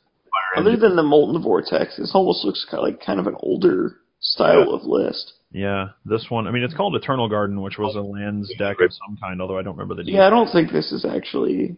Uh, if I remember correctly, Eternal Garden was the Knight of the Reliquary lands deck, So I don't know. I but know it's also Josh, been a while. Like Josh Husted used to play it. I'd have to ask him because I think he played Eternal Garden, but I don't remember exactly what was in it. I know he played lands, and I think his was that version. But either way, I like seeing old decks randomly come out and do well. Um, you know, speaking of which, this goblins list. Yeah. Uh, while, while we're on lands, though, I, yeah. I kind of like seeing Beast Within in the sideboard. Oh, that's cool. I don't know Yeah. if you guys noticed that. yeah, that card's great. It kind answer anything, Yep. which is awesome. That is Well, very cool. Now I don't know what the plan was, um, is or, or if it's just kind of a catch-all. I don't know. I don't know if Evans already said it, but Beast Within answers everything except Marit Lage. This is true. That's true. it works great in this deck because it has so much, so many answers to creatures. Yeah. Mm-hmm. The, yeah, the only other thing that seemed a little weird to me was three Sphere of Resistance and one Trinisphere. I feel like you would want to kind of pick one plan, but obviously it worked. Yeah, I don't I don't know the exact rationale on that one. I mean, I'm I'm a person who will serially just hurl four ofs into my board, so I'm probably the wrong person for sideboard finesse. But I really agree with you there. I think I would want to have four of one or the other, or have like some Trinisphere in the deck and then have something else in the sideboard or whatever. You know, I think the one interesting one of the interesting developments from lands is for a long time a lot of the lands decks were even slower and weren't playing exploration or Manabond or anything and were playing chalice of the void and that was several years ago but it's just like this is the complete opposite of that with actually, yeah.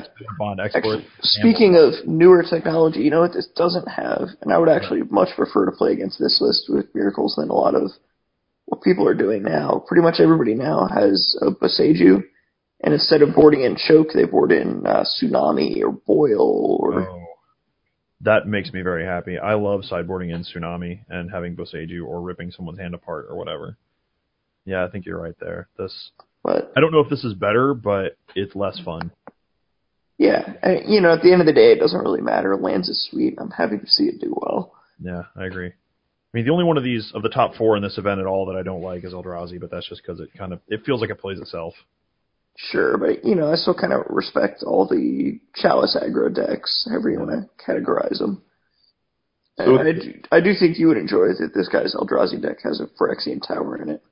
I saw that in a Sea Gate Wreckage. A little experimental stuff going on. That's kind of weird, but I'm that. with it. It seems odd to have not four ofs on Ancient Tomb Cavern and City of Traders, but I don't play Eldrazi, so I may not be up on how it actually. Uh, I think City of Traders not being a four is normal, but I'm by no means an expert. Yeah, it seems weird to have quad endless one and not have the rest. But he's got 25 lands though, so that's a lot, and uh, Simian Spirit Guide. Maybe Yeah, and some things maybe a budget decision or who knows. the endless one, Endbringer. You got two Endbringers even. Jeez. Hmm. Yeah, we- we mentioned goblins earlier, so Yeah. just touching on that. Three wasteland, three port, three caverns. Not I don't know what the right answer is. I'm not going to say it's bad, but it's definitely unusual. Yeah. Or it is not usual compared to the goblins that I remember from years and years ago. Right, and it looks like Plateau is just for rest in peace in the sideboard, unless I've missed something. You know, normally there, there was a while where it was normal to play Thalia, splashing white for it, or or if you go back farther, you'd play Swords of Plowshares and Disenchant. Yeah. I don't see any of that. I remember people sideboarding in, like when Goblins was everywhere, I, I remember seeing at least one person boarding in like swords and lightning helix. Cause somehow you just get there. I, I don't, I don't know. Yeah, it looks like Rest in Peace is the only card that those are in there for, I think. Rest in peace keeps it locked down, but Faerie Macabre just seems so much better in the meta right now. Oh yeah, definitely. Against that black red reanimator deck, you you want something you can play right away through the uh, Chancellor or I mean, you could still catch a punishing fire too. oh yeah. But I'm sure that's one of the bigger concerns here. But I mean, I've reached the point I don't even play Grave Hate much in Legacy just because. Well, if I'm playing Enchantress, I'll usually play Leyline and then have one Helm in the board because I played two Bayous and the Utopia Sprawls. But like, if I'm playing Explorer, I can't beat the Black Red deck because it's too fast, and I've got a like a Scavenging Ooze and a couple other things main deck to randomly dig up for the slower matchups. So I don't usually do much as far as Grave stuff in the board. But I think Faerie Macabre's the the best answer right now. yeah, I think if you're if you're if that's what you're aiming at is the best graveyard decks overall, I think Faerie Macabre is probably the right choice there. I agree. Leyline is close. Yeah, can get rid of it surgical depending on the extraction's deck. pretty good. I mean, the only reason I think the only reason you don't want something like Surgical is because of the Chancellor, but I mean they have to have the Chancellor. Yeah, well, and have- yeah, it, it totally depends what kind of deck you're playing. If if you're kind of a spells deck and But being able Yeah. being able to go Snapcaster on Surgical is pretty that's pretty bonkers. bananas, yeah. Just just quickly in, in fourth place we had Mono Red Sneak Attack, we had Affinity in fifth, Vance Stoneblade in fifth, I mean sorry, sixth, Bug Control in seventh, and Shardless Bug in eighth. I, honestly, that seems like a pretty healthy Yeah. set of decks, right? How much better is this bug deck if it has uh, Fatal Push? I mean the removal right now is Abrupt Decay in the main. Yeah, two abrupt decays, two collective brutality, and a dismember in the main. Plus yeah, a- I don't know how you would change that because collective brutality does it does a bunch of different things. Abrupt decay does a bunch of different things. I mean, It would definitely at least replace the disfigure in the sideboard Yeah, I think you you probably replace like the and dismember, maybe a decay in the main. figure in the board. Maybe replace the edicts depending on what they're in there for, although they're probably in there for Marit Lage. Yeah, as well as True Name, um, uh, Nimble Mongoose. I think you'd probably keep the edicts, but yeah, I can totally see replacing dismember, disfigure, and maybe one decay. I haven't seen Arcane Laboratory in a while. Ooh, Oh, I I lost in Vintage to Arcane Lab um, twice when I was playing side events at Eternal Weekend this year with the Outcomes deck. Uh, it's pretty much impossible to beat that and a counter spell. Yeah, yeah. Shardless Bug was pl- playing it in their sideboard here. That's awesome. You don't see a lot of that in Legacy. Yeah, two of them. Wow, yeah, that's brutal. Yeah, that's somebody that does not want to lose the combo. I, I respect that. Ooh, and a Night of Souls' Betrayal. Yeah, I like their sideboard. Yeah, get you on the mentor tokens, I guess, and elves for that matter if you live long enough. They have two Arcane Laboratory, two Chill, two Disfigure, which will be Fatal Push, two Extirpate, one Golgari Charm, one Grafdigger's Cage, one Night of Souls' Betrayal, one Null Rod, one Pithing Needle, one Seal of Primordium, and one Sylvan Library. That seems all right. See, this is the antithesis of every sideboard I would ever build because I just jam a bunch of four ups for decks I don't like, but I'm a bad deck builder, so Well, I mean, I try to jam 15 different cards in there and then I lose two, so Now that's the that's the like Pro Tour way of doing it, right? You get cards that have some overlap, but they're all slightly different, Yeah. something like that. Make your opponent think about it too much. Something Yeah. like that. Yeah, I never mastered that. I like to just find a thing they can't deal with. All right, so let's look at another top eight here. Uh, smaller one, 24 players. Uh, we have Sneak Fit in first. Yeah, I saw this list. What do you think about this as a Nic Fit player? I pulled it up because I thought you might be able to get some input from you on it, being a Nic Fit specialist. D. I'm not. I'm not sure that I'd call myself a specialist, but I appreciate the vote of confidence. Um, I'm not. I'm not 100% on the sneak attack plan, although I haven't played it, so I can't say that it's bad. But like, it feels like in this deck at least, you've got a couple of things you can do with it. Like, I mean, you can use Bellower to get some three, like Fierce Empath into something else, uh, or you can go and um, Sidisi with the what is it called? Exploit. Yeah, and he can exploit himself to find any Yeah, other creature. So if you if you're able to get Sidisi, you can just find Emrakul and sneak in Emrakul. I mean, I guess that's I don't know. I'd have to play it to say for sure. I don't personally play the combo finish, but I play a lot of planeswalkers in my build. My build is very very slow. Like I have a mountain of removal. Um, I play white for the splash instead of red, so I you know mine's kind of a completely different build. But this does look pretty cool. Like if I had all of this stuff for it and or took the time to borrow it, I would probably play this at gigabytes at least a time or two and see how. Yeah, there's a lot going on here. This actually reminds me of like Birthing Pod and Standard, which I'm sure you guys never played, where you just have all these weird situational one ofs, and somehow it all works. I remember reading about it because Birthing Pod itself is a super sweet card. Like if I can ever find two more Russian ones, I'll eventually build some sort of pod deck for Legacy to make Yeah, it. I don't know, something like this though. Your opponent's not going to know what's going on like 80% of the time. That's true. some value to it. They're gonna they're gonna be thinking Jund at for like you know game one you start with Grove, Deathrite Shaman, Punishing Fire, you know Decay, Top. Like they're gonna put you on Jund, and then you know the next game you ramp out Explorer, Sneak Attack, kill you. Like it's cool. It is pretty cool how it goes both ways like that. Like that's that's pretty sweet. And there's a Thragtusk, so you know. Yeah, I, I don't know. There's so many different things this does that boarding against it feels hard. I like the three Titan plan. Like I, I dig the Primeval, Inferno, and Grave Titans all being in there, and I guess Yeah, and, and you've got Fierce Empath in case you don't know which one you need. yeah, Or uh, you can even go Woodland Bellower to Fierce Empath to Titan plan. There's a bunch of little stuff like that, I think. I like the idea of doing the like it's like you go Woodland Bellower, Fierce Empath, Prime Time, and then Prime Time gets like Grove and Stronghold, and then you just use Stronghold to recycle whatever and sneak it back out and get even more value. So yeah, there's some pretty cool, uh, pretty cool lines. It looks like with this. But, oh, this card has, this deck has 61 cards in the main. Nice. And an Overgrown Tomb.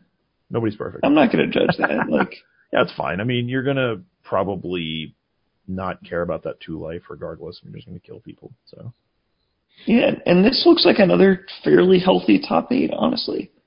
Mm-hmm. I mean, you're right. Colorless Eldrazi, Four Color Loam, Shardless Bug, Eldrazi Control, which, that's just mud. Mud. yeah, okay, It's yeah, sweet. this is just mud. I mean, it's, it's, um, got, it's got a lot of giant Eldrazi in it, so that's cool. Why do they call it Eldrazi Control? What the fuck? Yeah, that's kind This has got to be one of those things where the, the tournament organizer just puts whatever exactly people wrote. that that happened to kind of love that. That happened to me at a Star City Open in I don't know 2012 or something like that. I was playing mono white stacks and it got written up. I was in the written coverage because I was on the bubble for top eight like round before the last round, and so I got a one of the text feature match coverages, and the whole, the deck was referred to as mono white tempo, and I was like, I don't know if all of these Armageddons and smokestacks really you know are that, but okay, uh, I'm a tempo player now. Sure, why not? Uh, I like that this deck has Karns and then Quad Ugin. Like this is just power Ugin, destroy you, you know, taste the suffering. Like, and then the uh, we got the the Eva Green Depths is basically just It's it's just the the green black depths. The naming we're, here is a little funky. I'm gonna call it uh, Evan dot deck. I don't. I don't think it's exactly the same, but it's pretty cool though. I love Not of This World. That card is amazing. I I've been playing the fast version a bit for a while, but uh, Nice. I just I just don't enjoy it as much as the slower version. Um, so I'm just playing decks now, and Yeah. as this one's kind of you know come to be this, I'll still play it, but uh, I got some other decks on my radar right now. Nice. One of them being Pox. So I can get you the list that I played a couple of months ago. It wasn't great, but it was really good at having inevitability against a lot of decks. Um, like I got in a pox mirror at one point and won because I managed to find enough lands to just keep recurring uh, uh, worm harvest. uh, yeah, Like nothing is worm harvest. pox player like you getting your worm harvest first. like, just the look of sadness is intense. I like yeah like I want to do some stuff with vehicles and Pox. Nice. Um, That's weird. I like it. Smuggler's Copter. Uh, and then I was thinking about starting out the Innocent Bloods. That's why I was kind of questioning on that with Fatal Pushes. And then Bloodghast, maybe like a Jit. Um, just kind of go in a little more aggressive. You know, with the Copters, I think are, are a big upgrade for that deck. Um, animate like a Mishra's factory and then use Exactly. pilot. Okay. yep. Or crew. And Bloodghast just coming, just reoccurring. Yeah. But the other one, uh, picking up 12 post again, the band list, uh, with Terminus in it. Kind of like being more parallel with Miracles, except Mhm. doing something very different. Just cause like it- this Miracles just kind of drops lands. I think doing that with 12 post kind of ramp up in a different way. Hmm. So that might be interesting. And then Tezzerator, I'm also focusing on too right now. I More- love Tezzerator. Deck I think is four, yeah, four bridges all the way, maybe more like a Walker's build. Nice. Yeah, 'cause, like there's so many good walkers right now. and- That's true. That's one thing I'm I'm going to incorporate into uh, uh, Explorer when I'm playing it, because I've got two Russian, whatever the new N- uh, Nissa Vital Force, the one that makes your makes a land a five five, or just Do you even know all the text on that card? Yeah, it makes a land a five five with haste until your next turn, and then like minus two, I think, is return a permanent card from your graveyard to your hand, which is just has deed or other planeswalkers written all over it.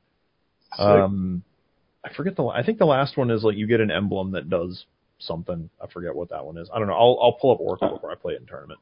Sure. But the the minus two I- get deed back. I don't think I could have come anywhere close, and whatever you just told me sounds realistic. Yeah, I think it. Oh, I think it's whenever. Uh, no, I'm getting it mixed up with Fraley's. I think it's whenever you get a land. You, and whenever a land enters battlefield under your control, you can draw a card.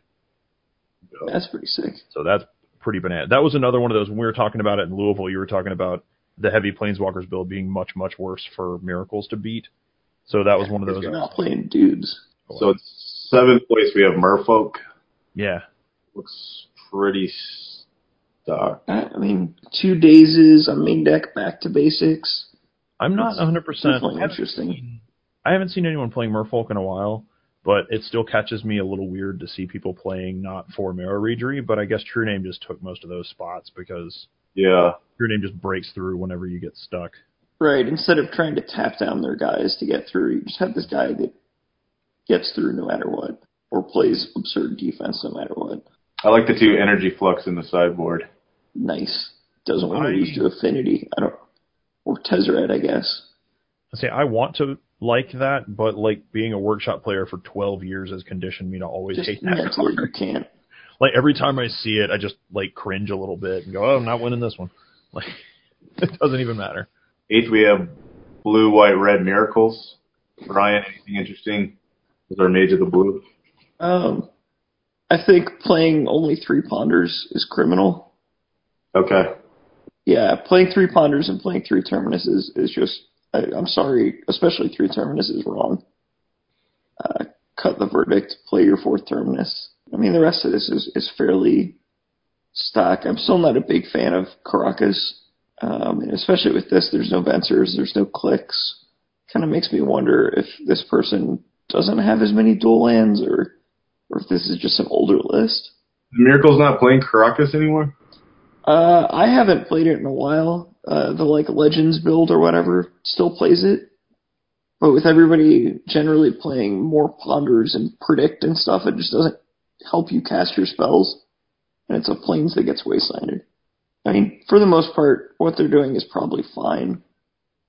I mean, there's there's some other strangeness with playing Sul- Sulfur Elemental in the sideboard of your Mentor deck.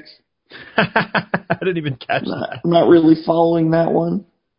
I mean, I guess you really don't want to lose to Death and Taxes, and they're both good there. I mean, obviously they top eighted this tournament, so it worked out okay.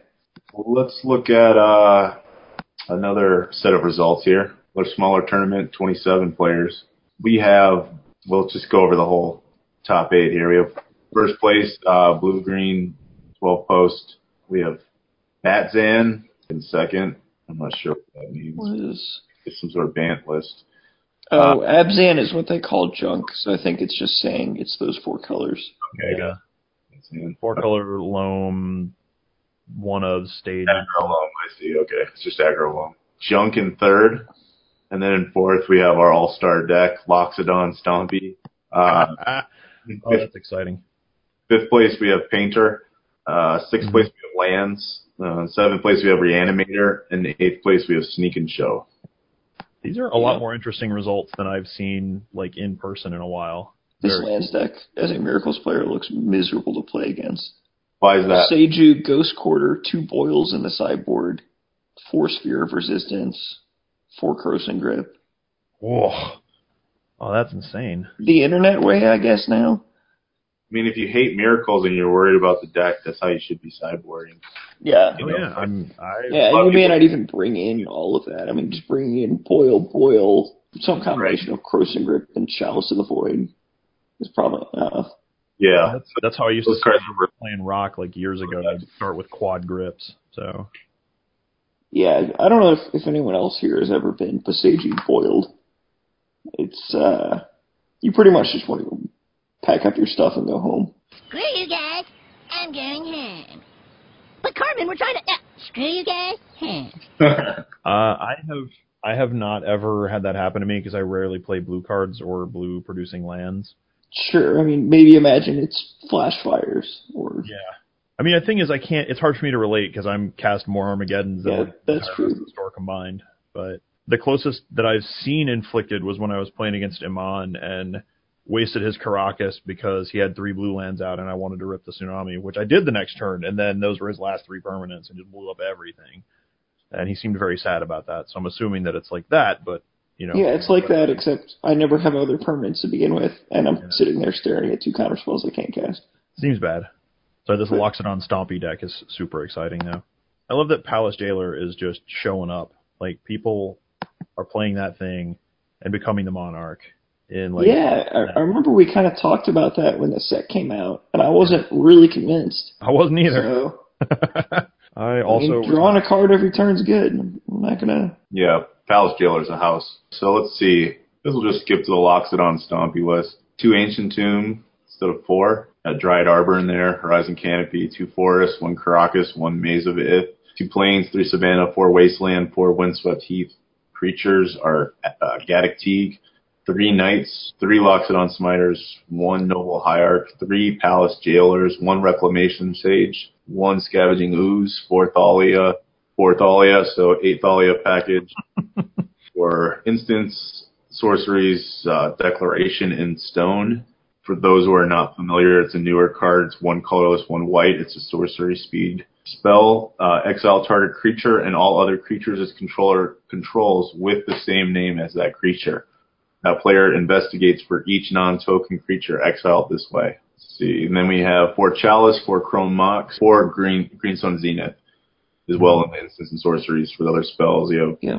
Dallas, four Chrome Mox, one Group Relentless, and two Sylvan Libraries. Sideboard, one Bog, two Choke, two Containment Priest, two Consul's Judgment, one Crop Rotation, one Glacial Chasm, two Kor Firewalker, one Melira, one Qasali Pridemage, and two Sanctum Prelates. This Pretty deck cool. is sweet. That's all I'm Yeah. gonna say. this deck is really cool. I just I at first I was questioning the ancient tombs, but then I got to the deck having Chalice of the Void in it and I went, Ah, gotcha. Okay, that that makes Yeah, sense. and you've got Chalice and Chrome Mox, but Yeah, occasionally two you can colors, so you can only play so many tombs. Yeah, I mean, occasionally you can chrome and pin something under it and then go turn one large Dahlia if you have Ancient Tomb, but it seems like more often they want to go Tomb Chalice or just play Hierarch or you know land Chrome and then Thalia or Library or Chalice. Yeah, I mean, I even think the Hierarch and the Arbor are just there to, to help Zenith be a ramp spell, right? Because you don't really want to draw your Hierarch if you have Chalice, but if you can jam Thalia or Chalice or, or even Sylvan Library on turn one, that's pretty good. Going back to the top in first place, we have blue green 12 post. It has 10 posts to it, which is pretty typical. Two Vesuvas making 9 and 10. There's a Maze of Ith in the board, which is sweet with Candelabra of Tawnos, which they are not playing. Yeah, I do want to ask about this Nephalia Academy main deck.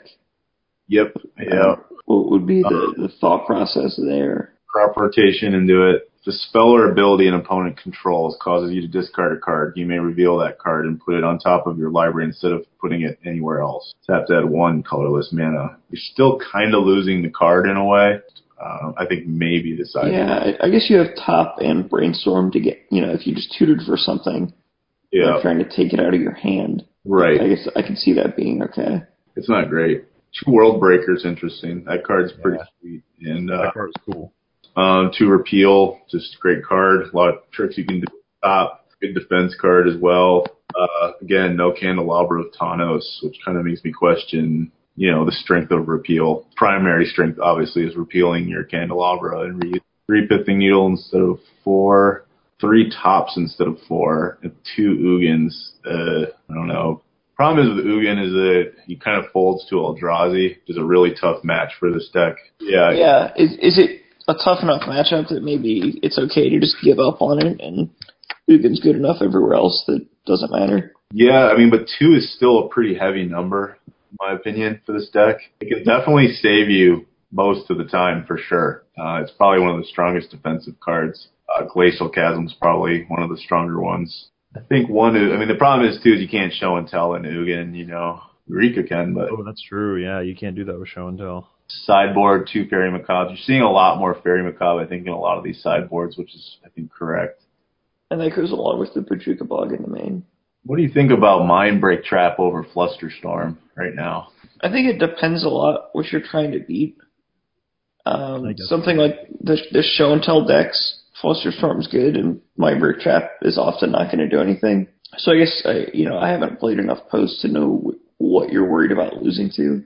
Uh, actually, speaking of the Chancellor, Flusterstorm is pretty good there because only the original copy gets countered. Oh, that's a good point. So that might be the thought process. And then the Aggro Loam deck. It is Aggro Loam. loan with Leovold, as far as I can tell. Yeah, I saw Leovold is what made me question it. Yeah. I think they shoved a Leovold in the main and two Meddling Mages in the board, which God, Leovold. don't get me wrong, I'm I'm on board with that. But Yeah, he's that good. Uh, yeah, and you can Green Sun Zenith for him, and Mox Diamond makes being a million colors easier. Well, and yeah, just getting him out faster. Faster Yeah. him out, the better. Like if you get him out quick, he gets a lot more value. Imperial Painter list. Two Chandra looks like Chandra's made its way in. Painter. Yeah, that started showing up a lot. That card's good. that card's really strong. The only thing I would say here is maybe some of the numbers seem a little weird. Uh, You know, I'm by no means an expert, but there's there's only three Blood Moons and one Moon Man, Yeah. and only three recruiters. I I haven't played anywhere near enough Painter to offer too much And, and I feel like three Goblin Welders is a lot. That was the one that really stuck out to me originally. that part makes me happy though. I mean, Welder is Oh, I love Goblin Welder, but that doesn't necessarily mean it makes sense. A lot of three ofs. Yeah, The only four of is Painter Servant, the Grindstone, two combo pieces. That's interesting. Yeah, Johnny Vengeance in the sideboard. That card's brutal. I like that. That it, I like. it is. John- I'm not sure necessarily when you're bringing that in, but it's pretty sick. Miracles, I guess. I mean, if you can get to the minus seven, it's really good. Any Planeswalker's pretty good against. Yeah, any non-blue planeswalker, I would say, just because Red Blast is so good. Right, right. I mean, I, I board Jace out in the mirror at this point, if I'm even playing them. Uh, anything else to note from you guys on that list? Yeah, I really like that Fiery Confluence has gotten to be a real thing for the painter decks because it kind of deals with so many things that beat the combo. Just you know, you can kind of wipe the board or do six to the dome of your opponent, or you can get rid of Null Rod or Needle or, or whatever. the, the reanimator deck. This is kind of a more traditional blue-black reanimator. Yeah, I mean they're still on the green splash plan for abrupt decay out of the board. It looks like, but and Golgari charm. But other than that, this is it seems pretty normal. Yeah, and they're on the Keranos God of Storms plan to beat Miracles, which is fine. I don't really think you need it, but So I guess that's what you can you can reanimate that man out of the graveyard, I guess, right? yep, he's a creature in the graveyard. Huh. Never thought of that. I was always trying to get Aetherling against Miracles because That's also pretty good. seems like if you got some blue mana, they can't ever do anything about it.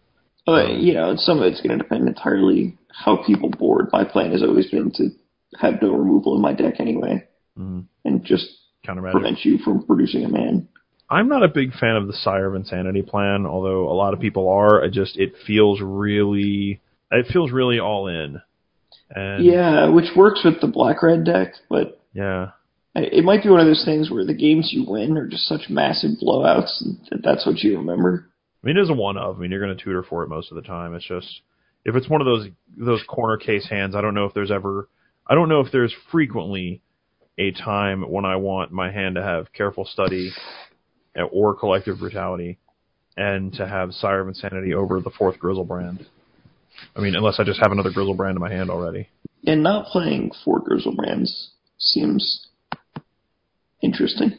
I mean, I, I had three in my deck when I got the Miser's ninth in that Star City Open, but I've I've gone to playing four since then. Partially because I picked up German ones and they're cool, but also partially because there were a lot of times when I just wanted Griselbrand. like you just want that guy.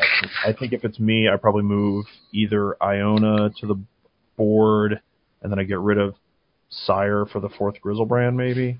I don't like having only two ponders though. I know that. I, I like the third ponder a lot in the deck. Did you did you get ninth when you were playing Reanimator? Yeah. SCG Open. Okay. Yep. And I promptly used the. I think that was about that was 2014 ish. A couple of years ago, Yeah. I promptly, I promptly used my prize money to buy Ravages of War to build a real deck. uh, for some definition of real deck. A real, a real, real deck to me. Your camera matches on YouTube. Wait, Is it still? I don't know if I was in a. Was I in a camera match at that tournament? Oh, I have no idea.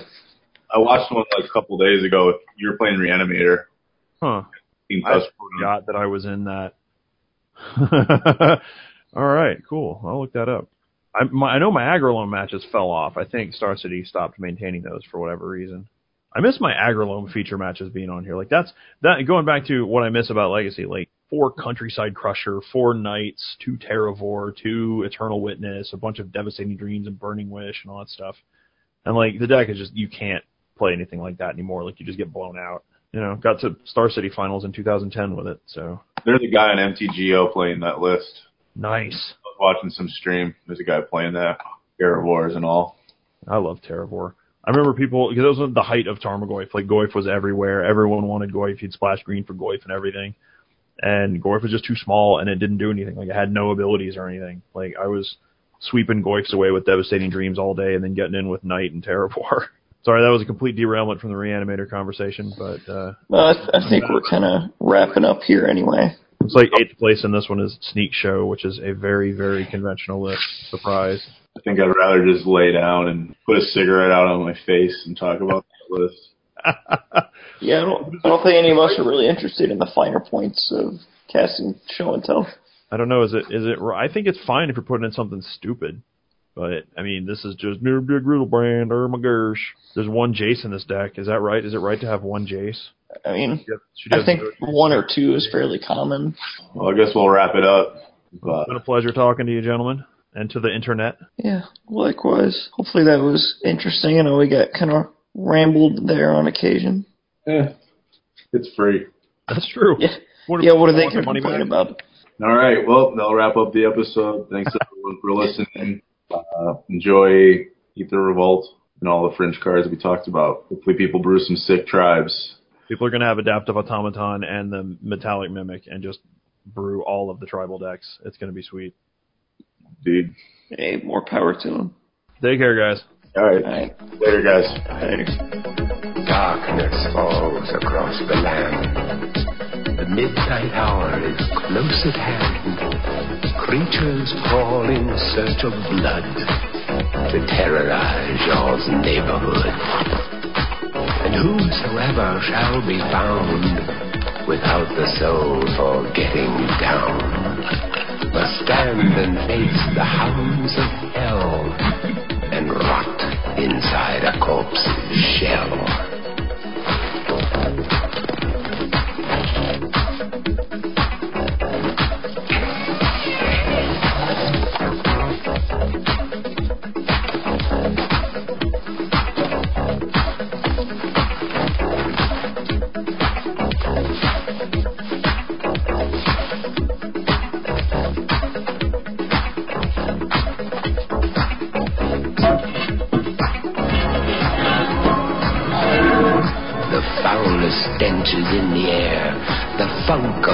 40,000 years, and grisly goons from every tomb are closing in to seal your doom.